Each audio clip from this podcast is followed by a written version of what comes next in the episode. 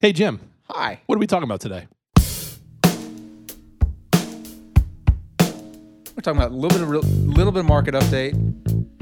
Maybe talk about home inspections. Maybe fiber in, in Albemarle County, and possibly housing is a luxury good. But I think would that might be a, as you said, it might be too heavy for a, a segment.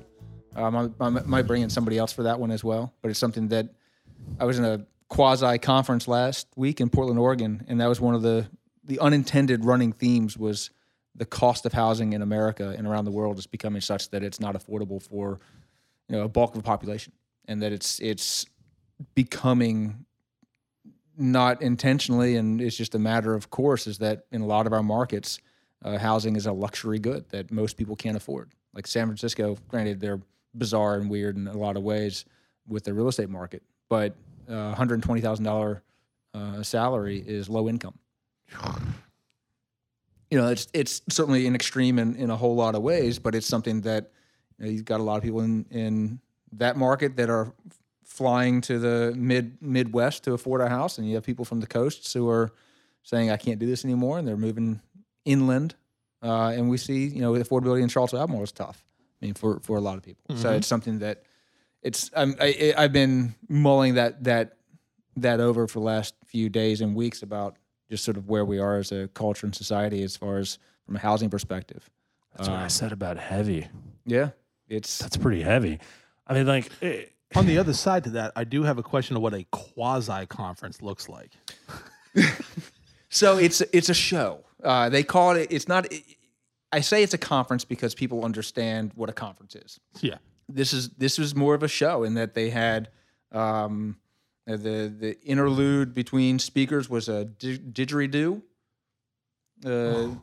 You know that was you know that was the interlude between speakers. Um, everyone sp- spoke for 15, 20 minutes, 25 minutes. You had a someone talking about branding, and she used uh, David Bowie as her muse for all things branding. Um, um, I can I, will co-sign that one all yeah. day long. Uh, then someone did a, a talk on on you know sort of the the bigger real estate market from a from a national perspective.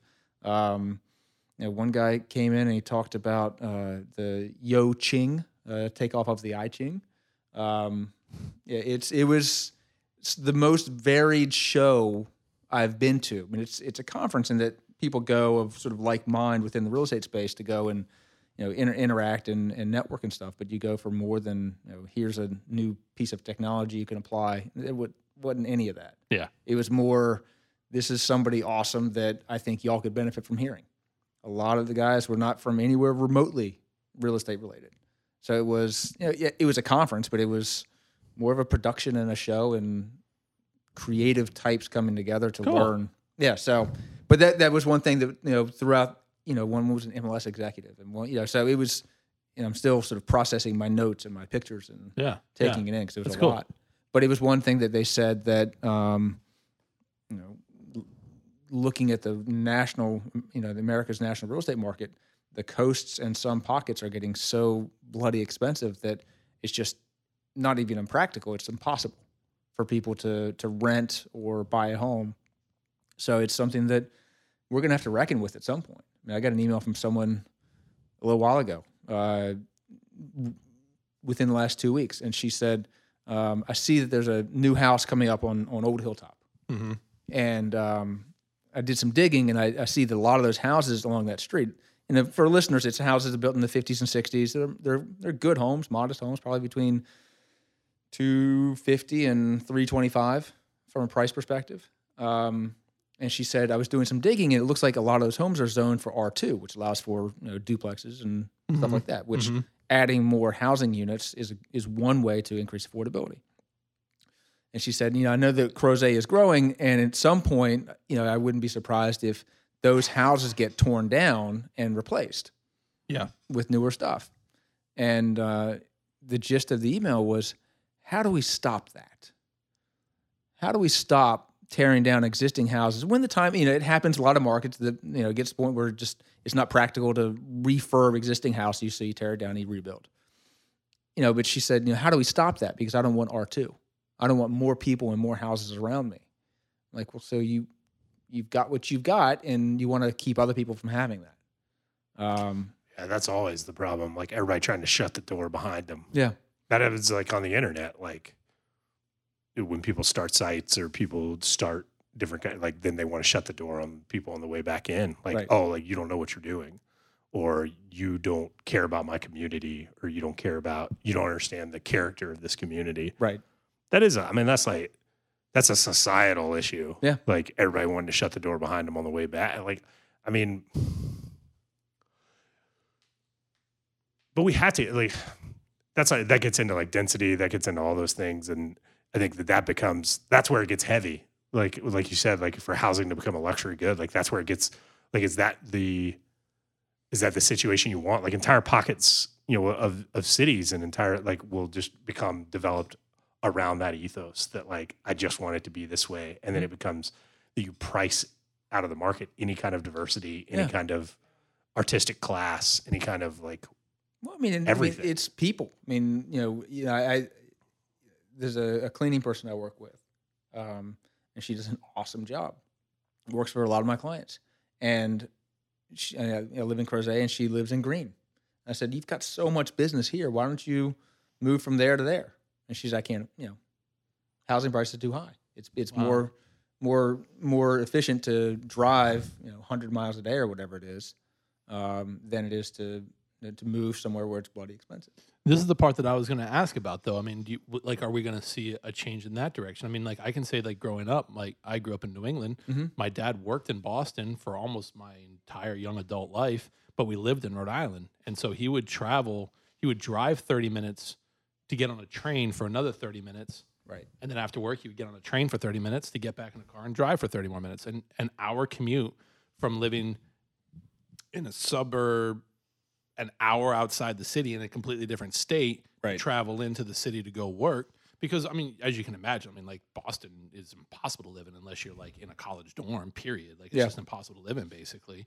I mean, are you going to start to see more of that? I mean, you brought up San Francisco. I mean, even Portland is, is becoming that kind of a city too. I mean, are we going to start to see more more of that because housing prices and the market is becoming so inflated that people are going to become you're going to see more commuter communities popping up. I think you're going to see more commuter communities, but I think that more more likely is you're going to see more um, more people remote working.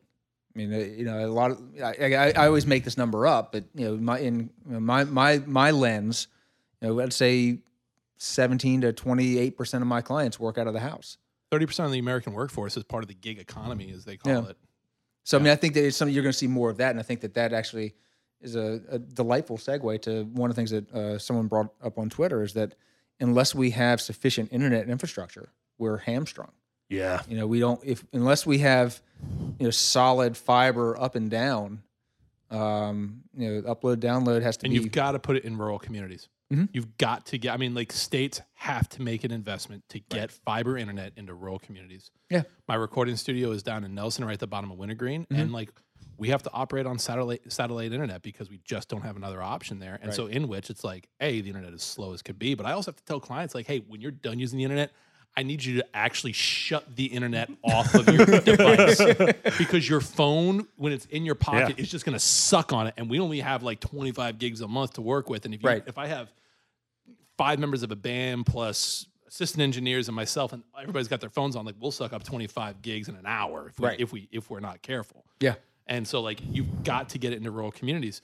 Like but it has to be it has to be recognized and it's you know not not looking at it from a political lens at all but it has to be recognized as is you know damn near a a, a, a need i mean it's, it's water utility it, yeah it it it has to become like utility.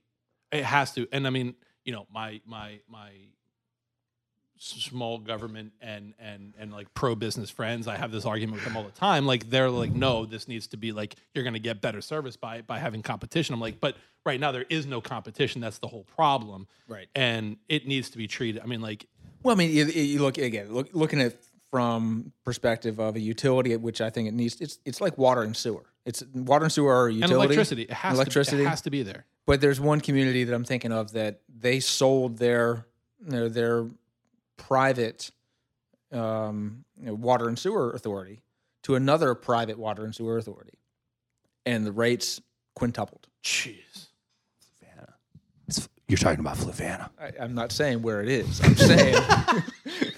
I'm saying. I feel like you're talking about Fluvanna. It could be, but I'm not going to say. I mean, but that's uh, yeah, like you said that like if you like I don't understand like it to me it creates economic opportunity for people. Like if you put it into the rural community, then like you've created like an entire like you've changed the opportunity for a ton of people to be able to start their own business or to be able to run their own business from their house. Like to me it's the it's like a lot of things. Like if you you can look at it as an investment or you can look at it as like uh, an expansion of government, but like in the end like that is going to create a larger economy. It's going to create a more opportunities. It's going to create a more level playing field. It's going to create less poverty. Like to me, like you put that kind of thing into rural communities, like you you have the ability to change what happens there. I mean, I that's mean, that's I'm what. not going to disagree with you. but Well, I mean, I don't think I'm not going to. I don't know that we've got enough voices in this room that could come up with There's, like a, there's a very large opposition to that argument. Yeah. No, but I, I think recognizing though, to your point though, in that a lot of the kids in public schools or in private schools too, if they don't have internet at home, they are at a massive, massive negative versus their peers. I mean, this is the stance that I take with it all the time. Is like we live in the information age, and that information then has to become accessible to every American Mhm. in the country. Period. Well, it, And and currently, that is restricted to some of the areas that I feel need it the most, which is rural and underserved communities in our country, and especially in our state right now. And so, like in the information age, we can look up anything on our devices. We can Right. look up any piece of information on our devices in a moment's notice. But if you don't supply communities with that, then you're you're li- you- are by design leaving certain communities behind. Well, when when people and businesses target areas to relocate to which they want to relo- they want to relocate, they look at the infrastructure. They look at Yeah. roads. They look at you know bike lanes, walkability. There's a real push like Apex, um, you know, w- alternative energy company. They do a program where they will give their their employees a bonus, or there's a bonus structure in there that if you, you know, walk or ride to work, you get a you know you get a, a discount or something like that. There's an incentive. So you're saying Amazon is not going to relocate their new headquarters to God, I hope not. Dear God, I hope not. You know, but they look at you know people look at the the internet infrastructure, and so people. I mean, I've got a client now that he needs a hard number of up and down. Yeah. And if it's not available, he's not going to buy a house. Yep. You know, and so companies do that too. Like you know, thinking you know, Crozet, like downtown Crozet, they need fiber. I mean, they need legit fiber for business to, businesses to come in and get what they need. Well, I mean, so I mean, obviously, we all know Ting is in Charlottesville, Right. And you know, we've all. I mean, I hope everybody in this room has done it, but I mean, you, Ting has on there on their website, like plug in your address, mm-hmm. and then we tell you if it's available. And of course, in Crozet, it's not, but it says get more people to request it, and we'll start to work out there. Literally everyone I know in Crozet, and again, I'm hoping this room is included on that, Absolutely. has done this. And Yeah. So part of me just wonders, like, well, then what else are we waiting for? Like, how do we incentivize that to push out further? Well, you or are they just not going to do it? I mean, like if they say like we just are, it's not we financially can't do it. I don't I just want to know. I don't know anything about them. I know that a client of mine in town w- could see Ting's line within eyesight across the street, and he could get the hookup, but they didn't have the capacity on that particular node to accommodate another customer. So I think the I think the infrastructure is you know taking time to build out, um, but I think it has you know there's the in Sugar Hollow, rural, very rural community. Right. They got together with uh, CenturyLink, the DSL provider, and I think they raised within their little community like fifty or hundred grand to buck up and say, look, we will all subscribe and we'll even carry some of that cost. You know, and so they're laying fiber. So, I, but I, you know, I think it's something. It's it's it's a slow process, but it's one that needs to need, needs to be recognized as, as a need, not just a, a luxury to have. You know, oh, I've got internet. No, we need internet. That's awesome that like a community got together and did that. I mean, like that's almost like an argument for like maybe having an HOA. As I get dirty stares across It gi- gives an, again, it gives an opportunity to, to band together and do I'm good just gonna things. take a Yeah, sip do of my great- snow in do space make- coffee there right now and ignore this. So my favorite, one of my favorite Twitter accounts is Best of Nextdoor. Dear God, and it is awesome because it will take screenshots of Nextdoor communities around the country and just highlight just the insanity that happens on Nextdoor. And usually, the, one of the titles will be, you know, good things good things happen when neighbors talk, and it's never a good thing. It's never a good thing when neighbors talk. It is awesome because it's not my community, and it's nice to look in. So, best of Nextdoor on Twitter is phenomenal. I uh, uh, I saw one on Nextdoor recently where somebody made a comment about people getting upset about bikers on the roads, and I just thought like, there's nobody who's on Nextdoor that I know more than Jim Duncan. I just imagine you like seeing that. I stepped into that. I stepped into that briefly. Um, you know, the woman is a neighbor in my neighborhood. Um, you know, it was just, and it was somebody that just, you know, guy made it not, not, not an awesome decision. It wasn't the end of the world. And, and she went on a tirade about how cyclists are just the worst people in the world and they've got bad children and their dogs are ugly. And it was just like, lady, they're just people riding bicycles. Wait, why do why do people on bikes have ugly dogs? I don't know. what are y'all doing to get all these ugly dogs? We, we don't exercise them enough because we're on our bicycles. yeah, obviously. I thought it was more like a humanitarian thing, like you were going to the SPCA and be like, I want the Finding ugly, ugly I want the ugly ones because the ugly ones aren't going to get the home right away. So Because gonna people on take the ugly bicycles are good people. We do that sort of thing. Exactly. that doesn't sound true. Socially conscious bikers. That doesn't sound like that doesn't like I'm sure there are evil bikers. There's evil cyclists. out There are, not in my club. There are evil name is- drivers too. His evil name is. Lance Armstrong. Moving on. Yeah. He broke Dave's heart. All right, next. Don't get into that. I can't deal with Lance today. Home inspection. I can't deal with Lance today. I just can't deal with it. a 20 year old like news story. I'm, the most reliable source for like how to take a solid discussion and throw it off the rails. I'm the most reliable source for that. the oldest news story ever. Like, I can't deal with the New Deal today. like, you can't just shelve history. It lives in all of us. Hey, everybody. Wanted to take a quick break to talk about Rockfish. We are a new music entertainment company in Charlottesville, Virginia, and are producing records with independent artists. I'm sure you're all aware that the music industry has changed pretty dramatically over the last 10 plus years. In some ways, it's been rough, but frankly, we view it as a good thing. Artists are able to create more music for fans than ever before with less barrier for entry. However, the larger industry has pretty much given up on developing artists, only signing bands that have proven themselves. We viewed this as an opportunity to work with independent artists to provide resources to make great records for the fans and create a closer connection between artists, fans, and the recording company. It's really pretty simple. Inside, you not only get the records the artists make, but all kinds of rough tracks, alternate takes, bonus material, and more. The goal is to let fans access all of the stages of recording an artist goes through. So check us out at rockfishmusic.com and subscribe. If you're a music fan, this is an amazing way to access new music and directly support independent artists.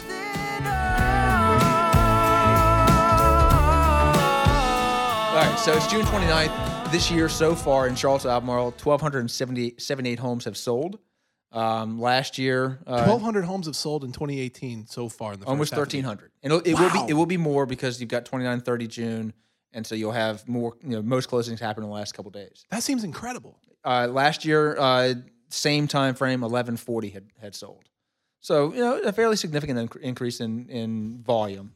Um, but the one the one reason I pulled this number for the pod was that this year of that 1278, 310 have sold with cash, and last year almost 300 had sold with cash. So fairly consistent. Um, that's the one in one data point in the MLS in that from a house sold perspective. I think is fairly accurate.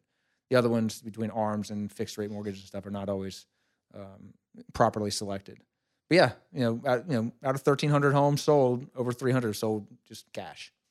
Wow. What is that? Is- What does that tell us? It tells us that there's a lot of cash in the market, but it's also fairly consistent year over year. Um, I'll pull for next time. I'll pull like sort of a five, 10 year history. But it's, in my my 17 years, it's been fairly consistent between 20 and 30 percent year over year. Um, It's been you know, a cash transaction, which is good for the for the seller because usually you don't have an appraisal contingency. You have less concerns about the loan, et cetera. Um, but it's also when cash is so high, and in some environments we've had within the city and county, you've had multiple offer situations. So if you've got four offers, five offers, I've seen it personally with my with my clients where if you're that if you're um, they're asking 400 and you go in at 407 with a loan and the cash one comes in at you know 402 or 397 the seller might take that lower offer because it's cash. Mm-hmm. On the flip side, though, um, I've also seen it because where cash is so prevalent and loans are so, you know, if you have the right loan package, you can have a pretty significant degree of confidence that it's going to go to close. So if everybody's cash, the value of cash is diminished. Mm-hmm. So it's, and I've seen it where you know people will say it's cash and then they'll pull out a home equity line or they'll go get a mortgage. Um, But they're saying that it's cash and they can prove that they have 400 grand in the bank, but they don't necessarily have to go that route. Right. Um, so it's just something for for sellers to be aware of that if it's cash, it, it can be a good thing. Uh, and for buyers, if you're competing with cash, know that you might not win. Um, home inspections. One guy on Twitter um, asked me, should he have a home inspection? How often should he have a home inspection on his existing house? Hmm. Should it be part of like That's a thing. Not yet, but the home inspectors, if any of them listen to this, will be happy to hear that I'm recommending it. More business. Good. And you can't. I con- inspect my own house every day. I walk through it. I look. I see that I didn't clean the baseboards last month. Like, I mean, I'm inspecting. I ignore the things that a home inspector would look at on my house because I know I don't want to deal with them. Uh, I, you know, I know the water coming out of that coming out of that channel probably should be diverted. Okay, it's fine. I'll get to it tomorrow. That was like six years ago. Sure. Yeah, fine. Yeah. yeah, no big deal. Mhm. Uh, but no, I mean, it, you know, I think it it would be. I mean, I, I it took me years to get into call the, that home ownership. yeah, ignoring. Yeah, Yeah. Ah, if you if this is going to turn into a podcast where you try and make me more responsible, Jim, I got a lot of problems going on. I can't. I can just put the advice out there. If you take it, great. If not, just as great. I know, but now I know, and I'm going to feel guilty when I don't. Well- Before the ignorance, So I mean, like, so what nice. would be the benefit of like getting a home inspection, Yeah, even if you're not intending on selling or Yeah, like would- just to I just to know the condition of your home? Yeah, I mean, I think you have your HVAC service twice a year. I mean, you should, I mean, that's something you legitimately you should because you drive your car what an hour a day, hour and fifteen minutes a day, and you get you get the oil change every three to five thousand miles. Right. You know, but you run your HVAC twenty four seven. Mm-hmm. It makes sense to pay one hundred fifty bucks and have it looked at twice a year. Yeah. But a home for a home inspection, I think that it's not unreasonable to have it inspected, you know, th- every three or four years, and just to get a sense of what you know what that is. I mean, I had my um, in the last windstorm, I lost a, bun- bunch of shingles. My house is 14, 15 years old, and my guy came over. He's on the roof replacing the the shingles, and uh, he calls or texts me. He's like, "Hey, uh, all of your boots are cracked. The vent boot is the thing over the, the Yeah. white pipe coming Yeah. out of the. Yeah. He said they're all cracked. Do you want me to replace them? I'm like, well, yes, I want you to replace them. Yeah.